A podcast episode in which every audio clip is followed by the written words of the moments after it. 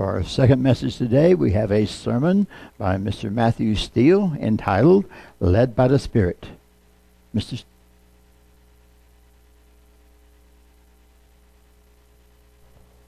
Hopefully, my voice will stay with me.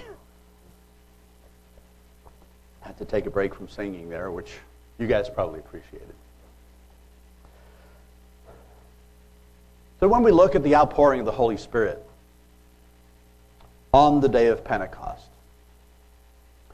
if we look at it honestly, we look at everything that transpired on that day, really look at what happened we are left in little doubt that what we see in the church today is significantly different than what they saw on that day. Think about it. What they experienced on the day of Pentecost is, in many ways, a far cry from what the church experiences now. The church was born on that day. And as the scripture says, it was imbued with power. In fact, we see that power continuing in very distinct ways, don't we?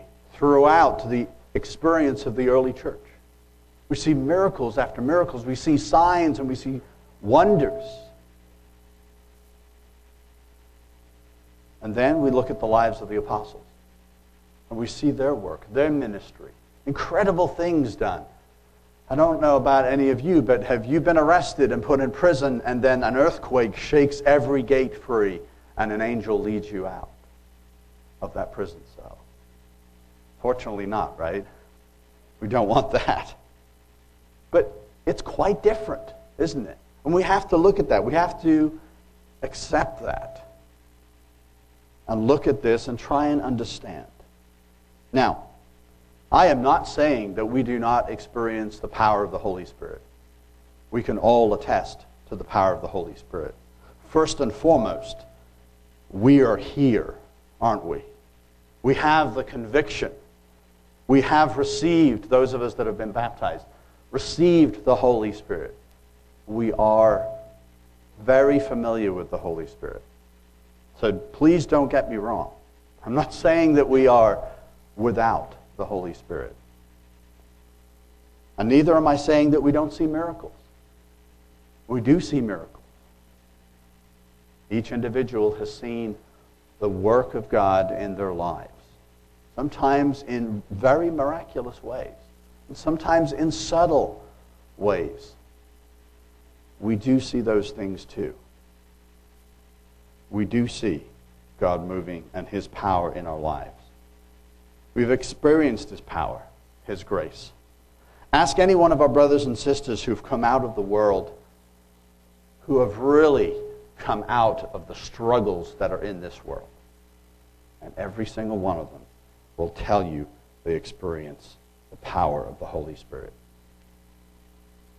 And neither am I saying that we don't commune with God. Of course we do. What's I mean, what's the point of praying if we don't commune with God? Of course we do. We are connected through that Spirit. And some of us have very vivid and very clear communication with God in those prayers. And others, perhaps it's more subtle.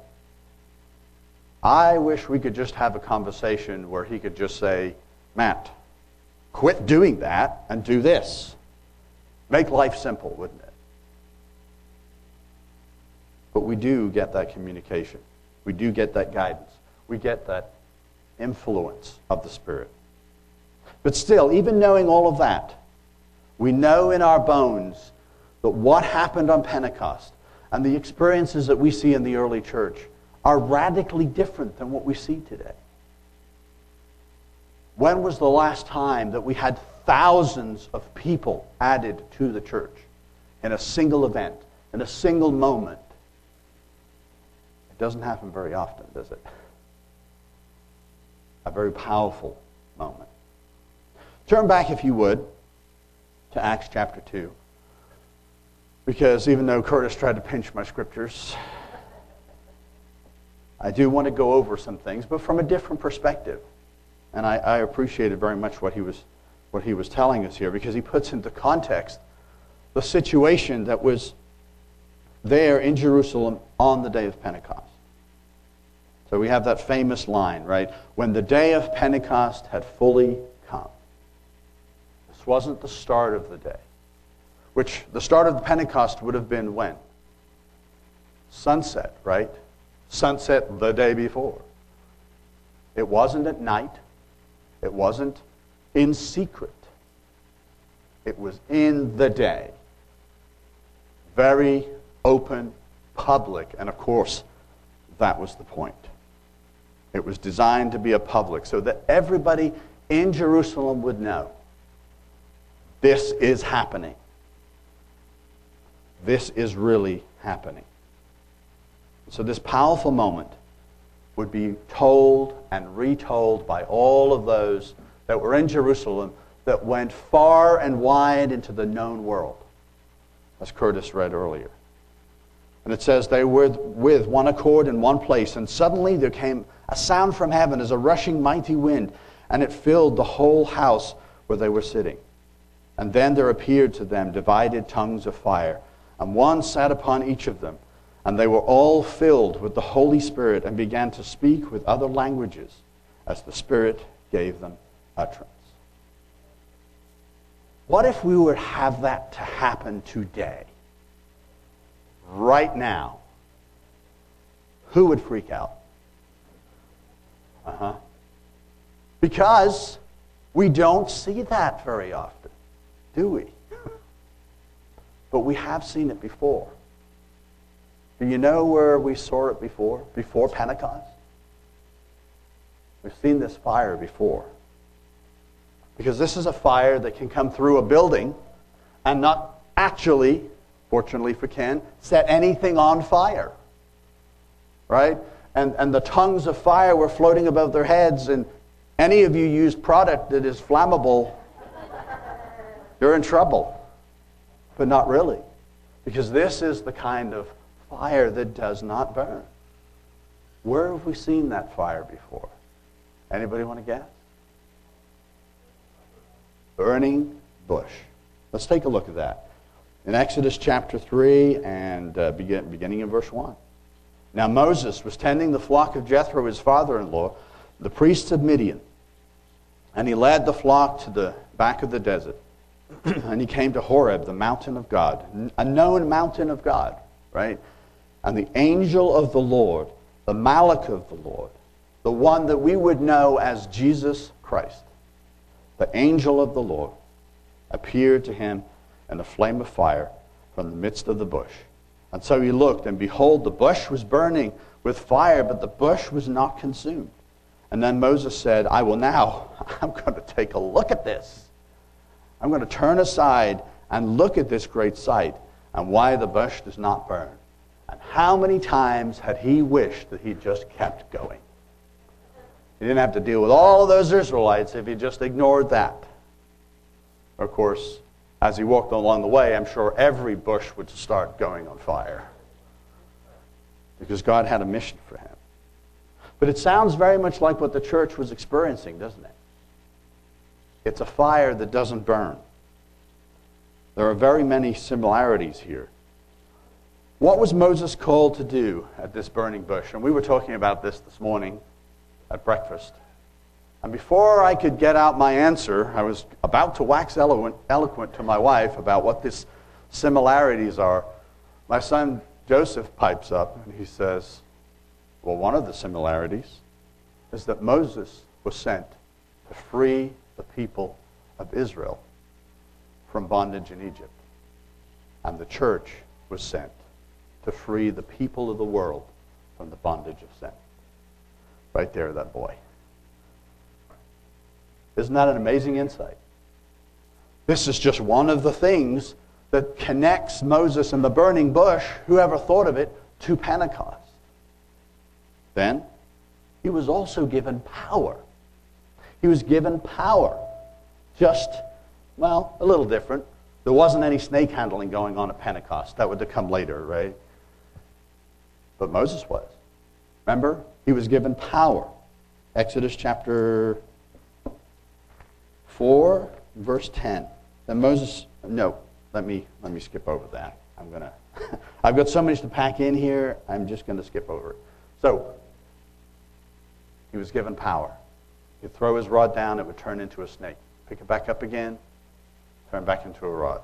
And even better, later it ate the snakes that the other magicians of, of Egypt had, didn't they? And then he was given the power to heal and to give leprosy. Given two powers right there by the Holy Spirit. Interesting.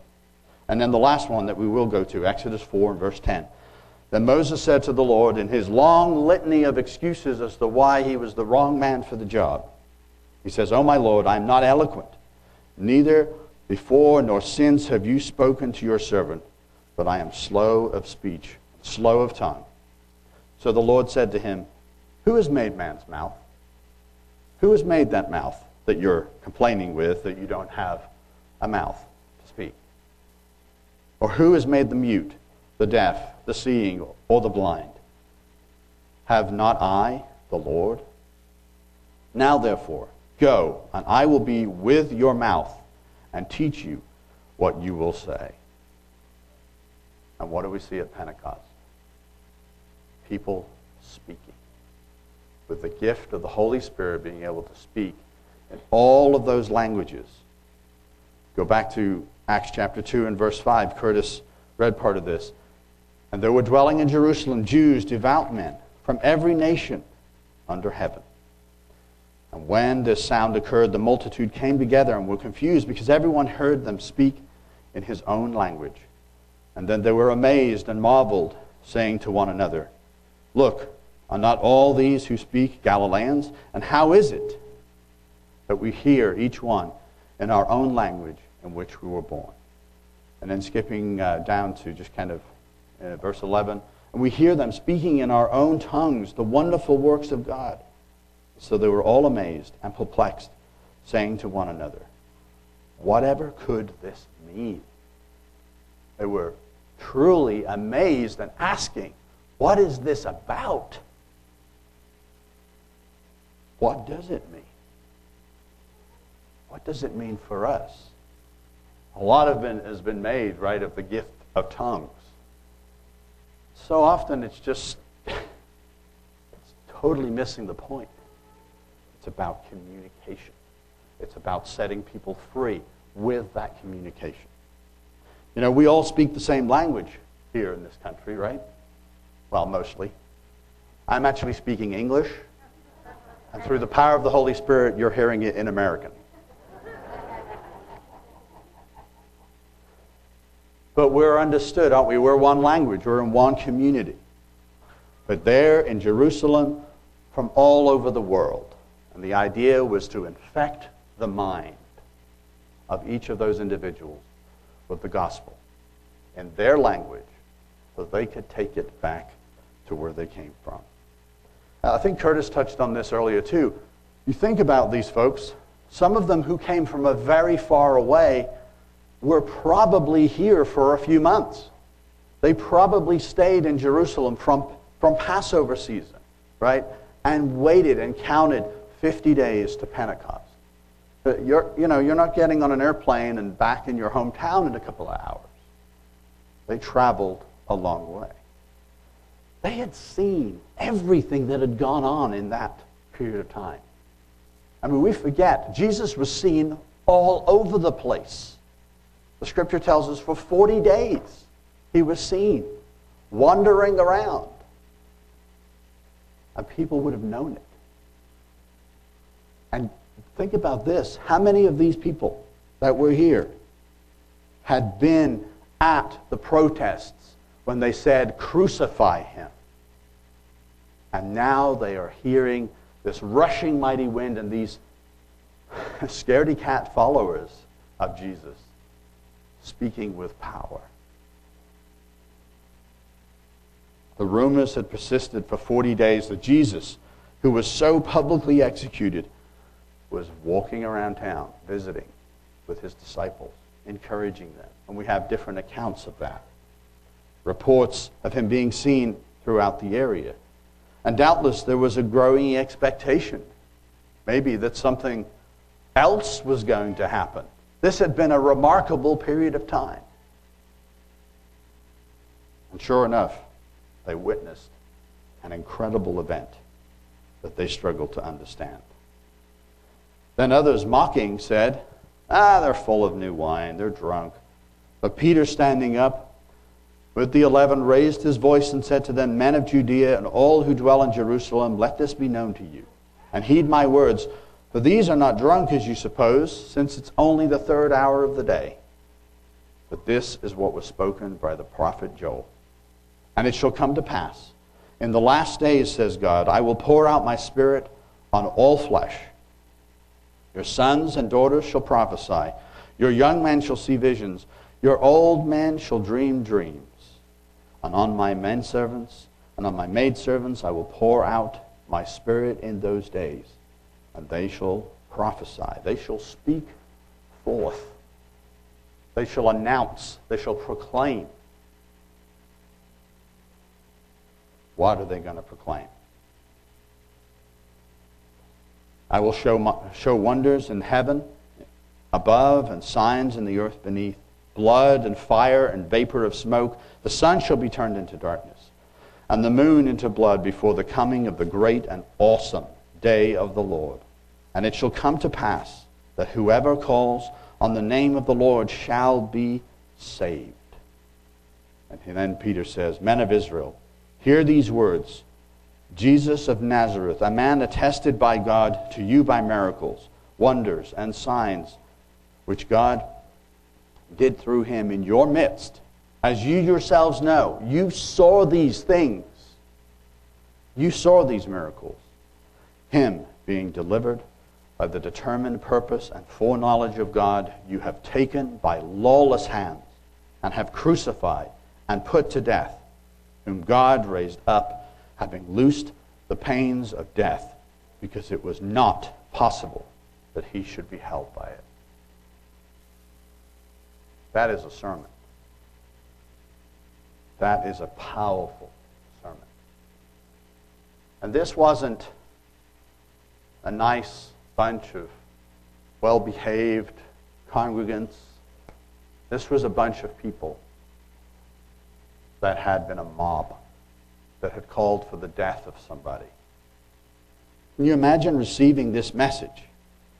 And this is from a man who, who had denied even knowing Jesus just 50 days ago. And now he's giving this powerful message. Let me ask you a question. What if I stood up, uh, stood up here and said, Men and women of Tulsa, Oklahoma, this man, Jesus, that you took by wicked hands, the blood is on you. You killed him. What if I said that to you? Because we have, haven't we? Every single one of us took by our own wicked works our own hands stained with his blood, and we murdered him. We put him on that stake. You know, we sang a very, very powerful song, a very powerful hymn. It's called How Deep the Father's Love for Us. We know that one. It's hard to sing part of that. It says, Behold the man upon the stake, my sin upon his shoulders. Ashamed, I hear my mocking voice call out among the scoffers.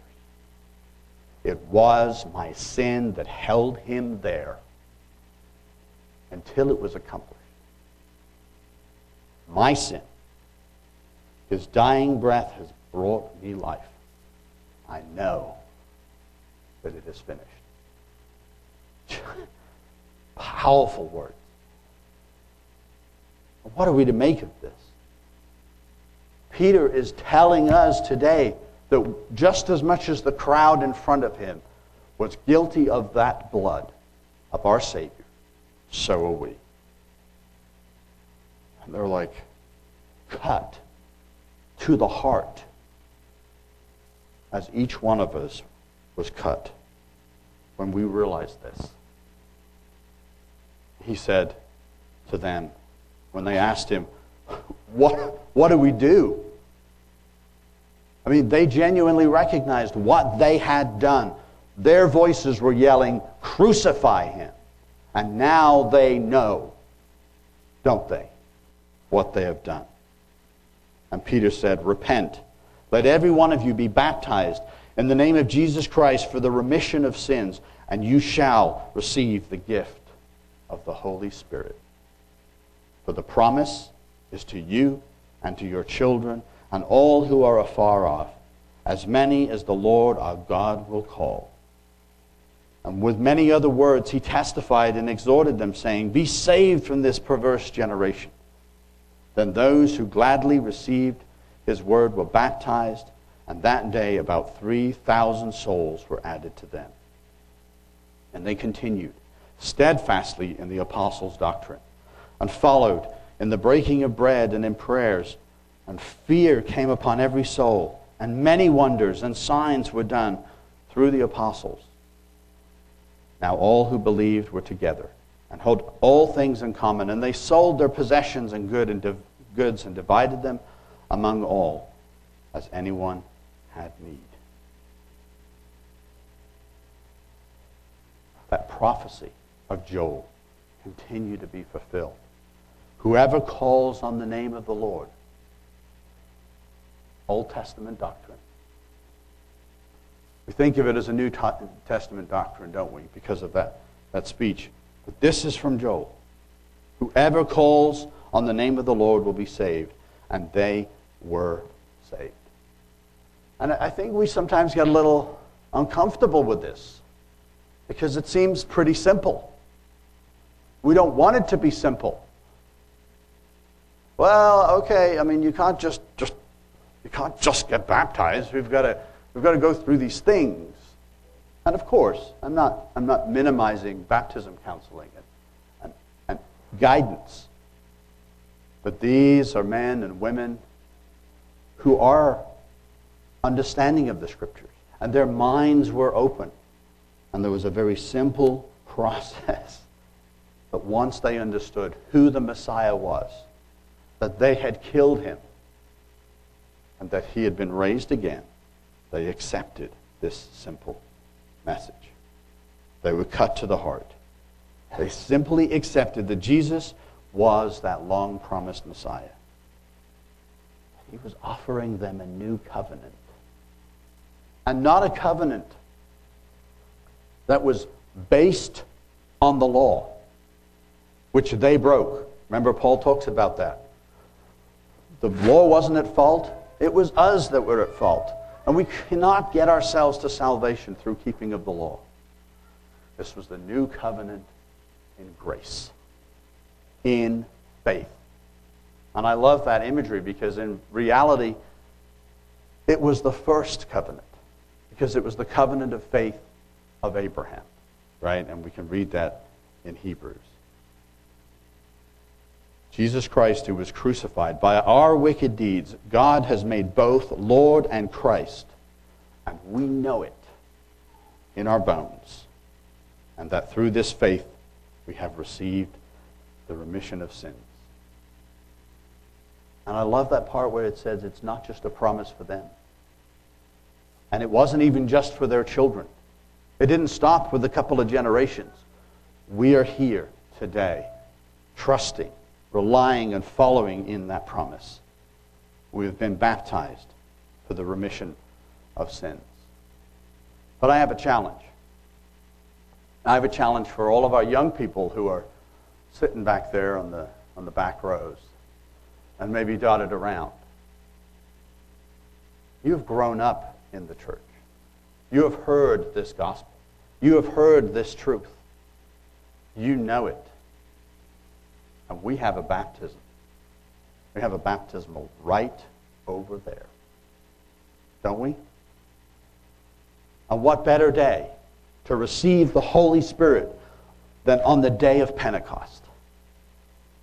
Oh, well, I don't have a change of clothes. We'll buy you some clothes. well, we don't have towels. It's warm outside, but we'll go buy some towels too. Think about it. If you have reached that moment, that maturity, you are convicted in your heart. You have learned and grown as Timothy in the Holy Scriptures. There is water aplenty for a baptism.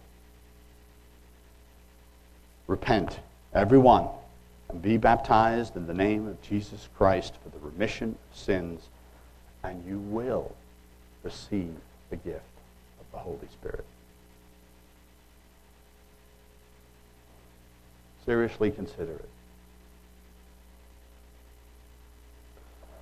But then we have to return, don't we, to the question I asked at the beginning. Because it's a big question. Because the kinds of things that we see in the early church don't seem to happen today. In Acts chapter 2, verse uh, 42, it says, And they continued steadfastly in the apostles' doctrine and fellowship, in breaking of bread and of prayers. And then fear came upon every soul, and many wonders and signs were done through the apostles. So maybe that's the answer. The reason we don't see all these big wonders and these big signs is because we don't have apostles. Right? I mean, some church organizations thought they did. but that doesn't really work, does it? Because that's not what Joel said. Joel did, say, did not say that the Spirit of God would be poured out on all the apostles. It said on all flesh. Basically, on anyone who accepts that. And we saw it at Pentecost. We saw it of those, the disciples and the apostles that were gathered. In fact, the apostles had already been given the Holy Spirit by Jesus earlier. But then we see the rest of the Holy Spirit given out. And then another 3,000. And then how many after that? And after that, since then until now. So, what are we to make of this? Peter said that it's Pentecost that we look at that moment that the Spirit of God was able to be given to all who call upon the name of the Lord. Everyone that calls on his name for some reason. And we can, we can argue about it, we can study it, we can guess, but for some reason before that moment, before Pentecost, the Spirit was given to just a few by comparison. Before the sacrifice of Jesus, before his resurrection and ascension, for reasons maybe that it's hard to understand, the Spirit of God only had been given to a few men and women. now, I have a suspicion that it might be more about understanding and faith than anything else. But for some reason, there was a limit. But regardless of that reason, now there is not. The Spirit can be poured out. So why no wonders? Why no signs?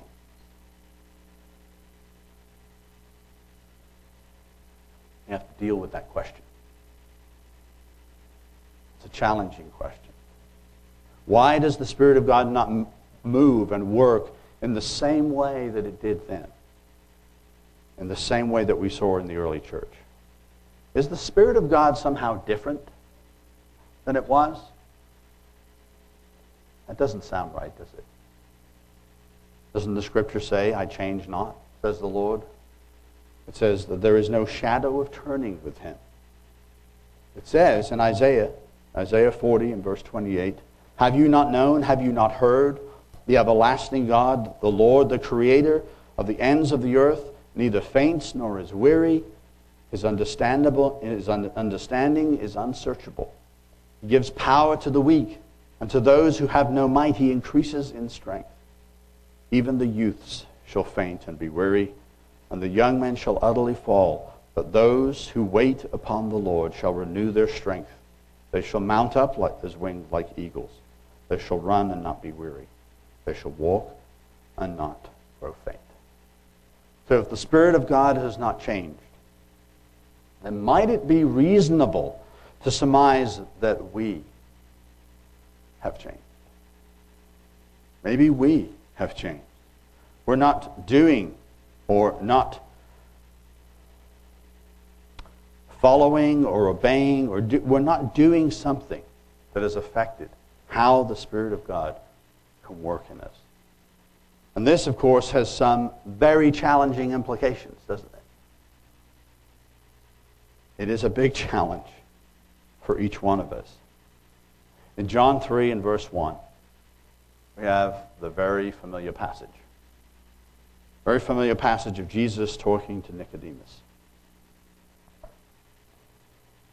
And I think it perhaps can help us understand, and as I've tried to been trying to understand this, and, and look at things a little differently, to see the Holy Spirit move in the sorts of sorts of ways that we we saw in the early church. Not on just on Pentecost, but later as the church grew and spread across the world.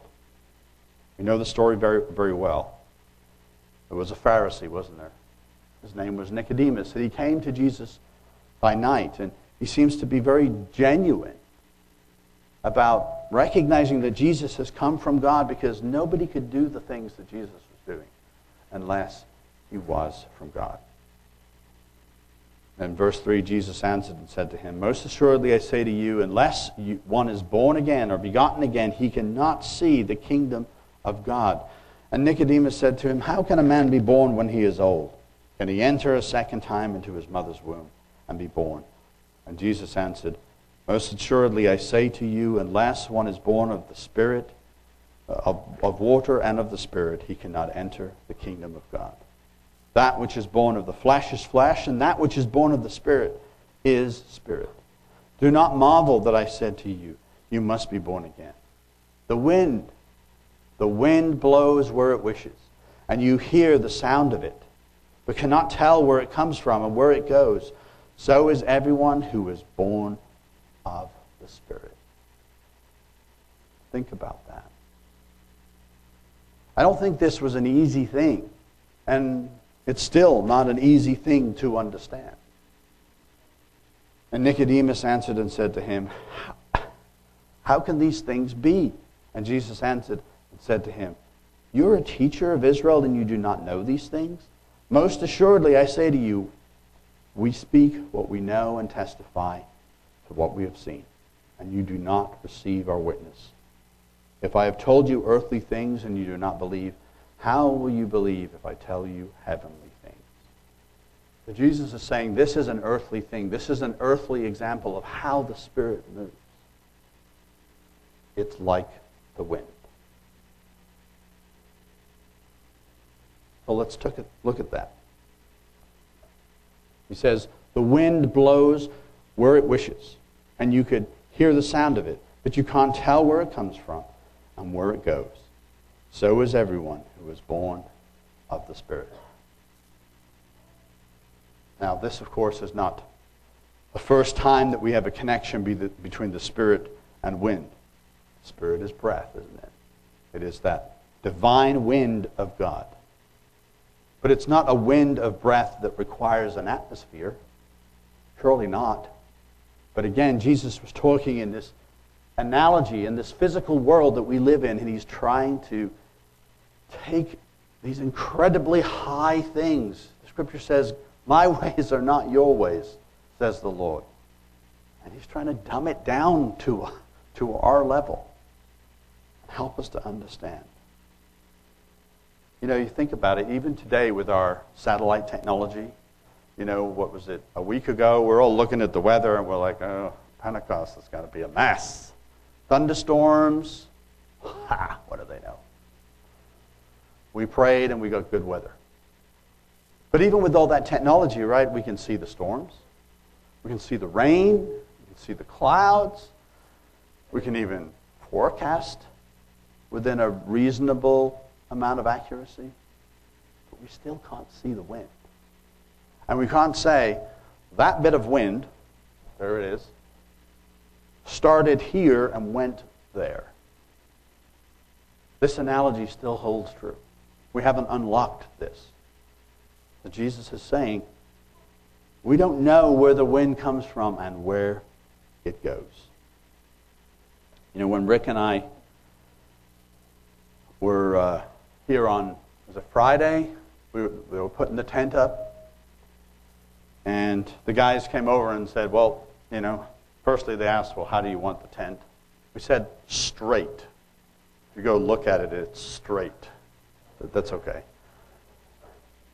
But then they said, do you want all the side walls? It's kind of warmed up because the order had had the side walls in case there was rain. And we're like, well, we do want some of them because we, we're going to have a class in there and all the kids' stuff will just blow away, right, if there's a good strong wind. So we're trying to guess what direction the wind is going to blow the next day. That's impossible, right? So, okay, well, we'll just do like a horseshoe thing and hope the wind doesn't go this way. But if it does, it's all just stuck to the back of the tent and they can go retrieve it. It's laughable that we can guess which direction the wind is going to, blow. What can we understand about the wind, though? We could understand that at the moment they asked us the question, the wind was blowing from the northeast to the southwest. That's all we could know. That's all you can really know about the wind, isn't it? When it is blowing and you are in it, you can feel the direction that it is going. You know, we've got little hairs on our skin. We feel the air movement over our skin, over those hairs, and they're connected to our nervous system, and they, they tell us which way the wind is blowing. We don't know where it'll end up. We don't know when it will stop. Does it stop? Does the wind ever stop? Think about that. Have you ever been outside on a just a calm day and you're looking at the trees and it's like there's no wind? In reality, just about 50 feet up, it could be going at 30 miles an hour. How's that? Don't really understand the wind, other than it's a process of warming and cooling in the atmosphere from the sun and from its orbit and its spin on the axis. That's about all we can tell. But if we ask anybody who's traveled by sailboat, they will agree with us, right? That at the moment that you are sailing, you know which direction the wind is blowing.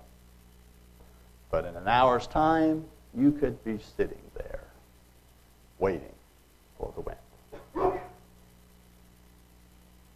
So we cannot know its destination. We can only know its direction. And only if we're in it.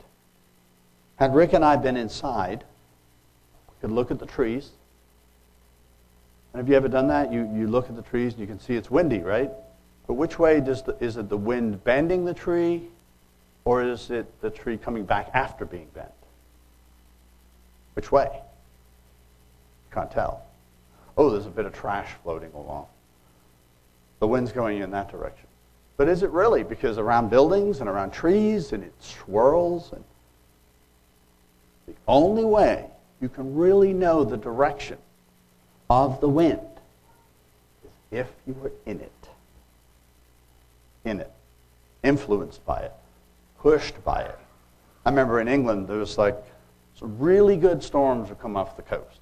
And before the storms, the wind would arrive first where you could walk at a 45 degree angle. Right? You know which direction the wind is coming from. Sometimes it's strong, sometimes it's gentle.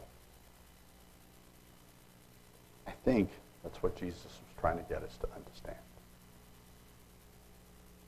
We don't know what the plan is from beginning to end.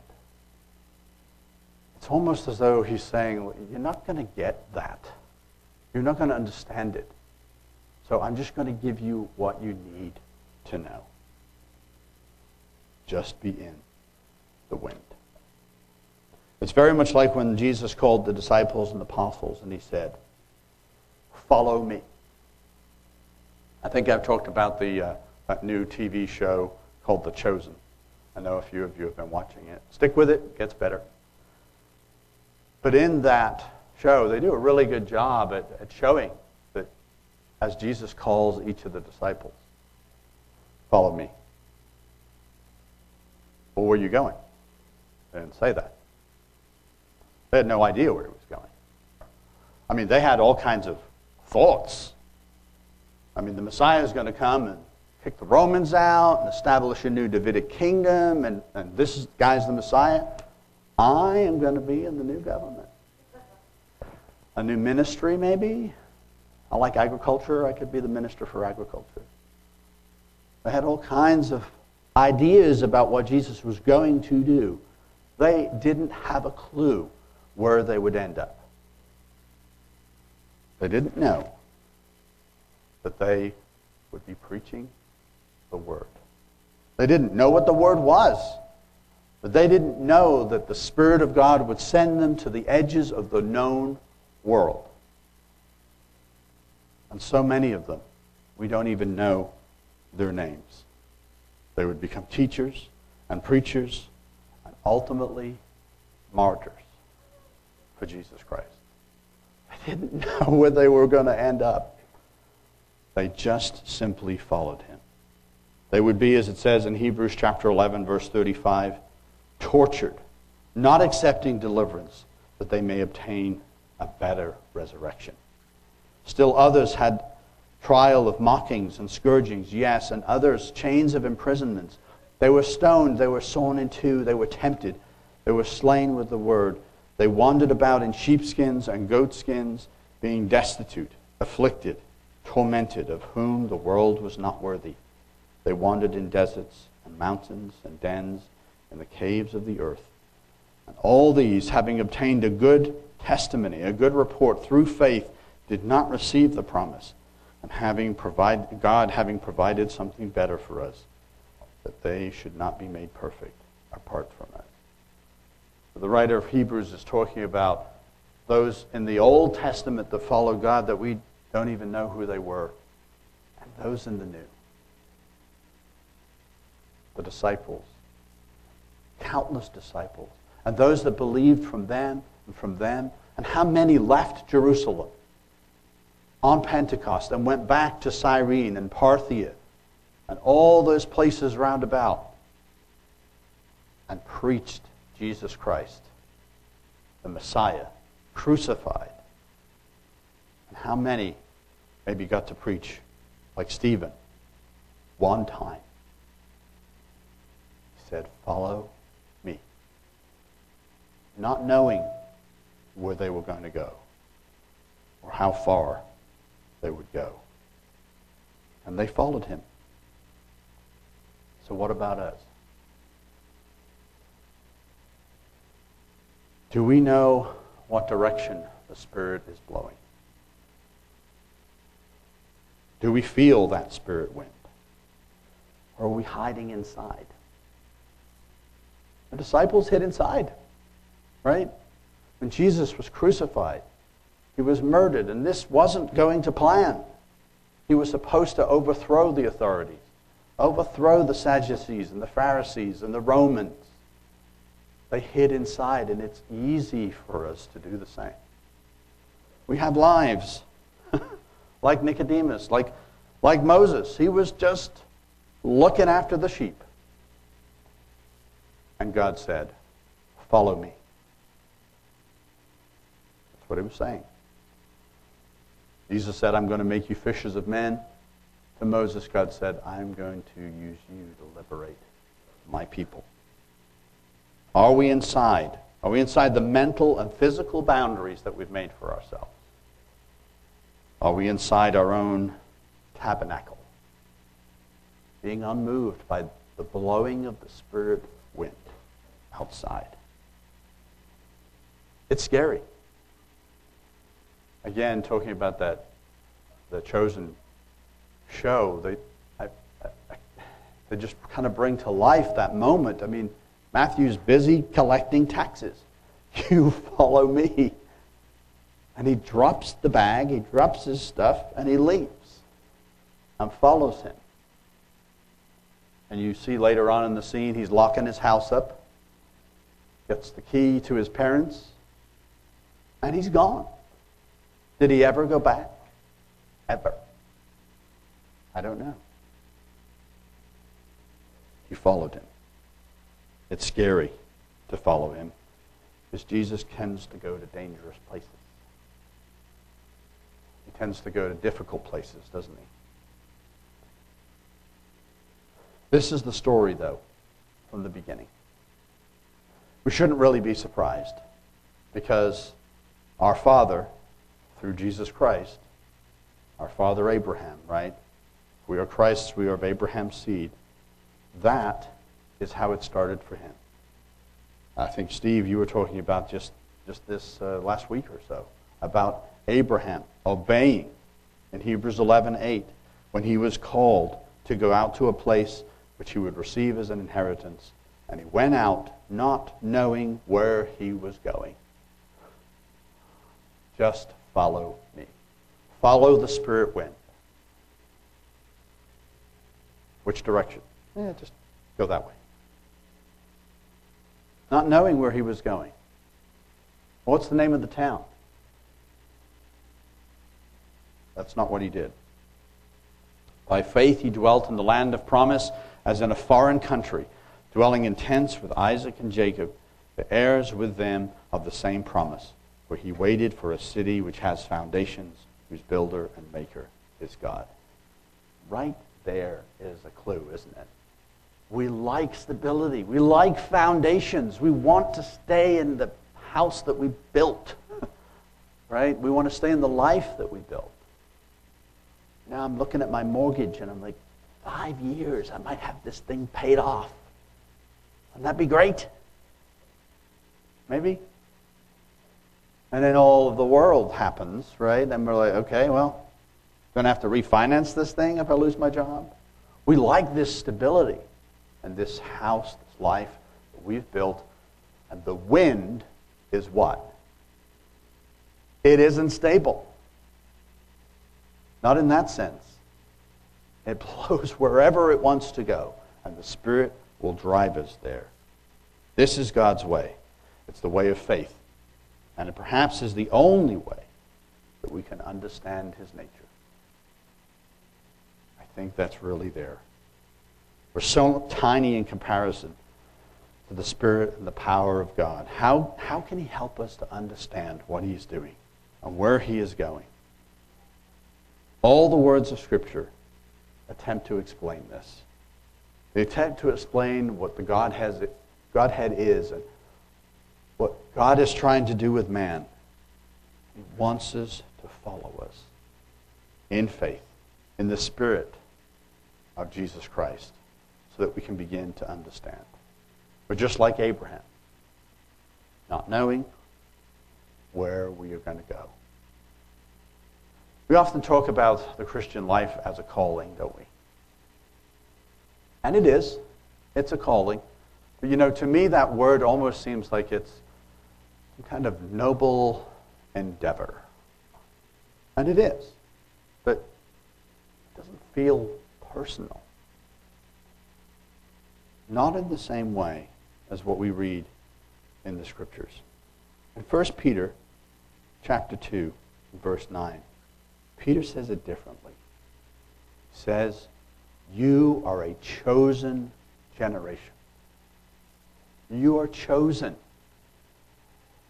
You're a royal priesthood, a holy nation, his own special people, that you may proclaim the praises of him who called you out of darkness into his marvelous light, who were once not a people, but are now the people of God who had not obtained mercy, but now have obtained mercy.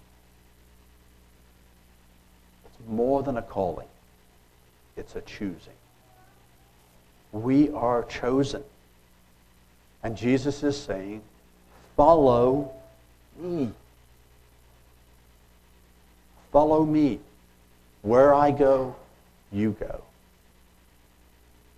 Step into that spirit wind and follow me. This is the calling that we have.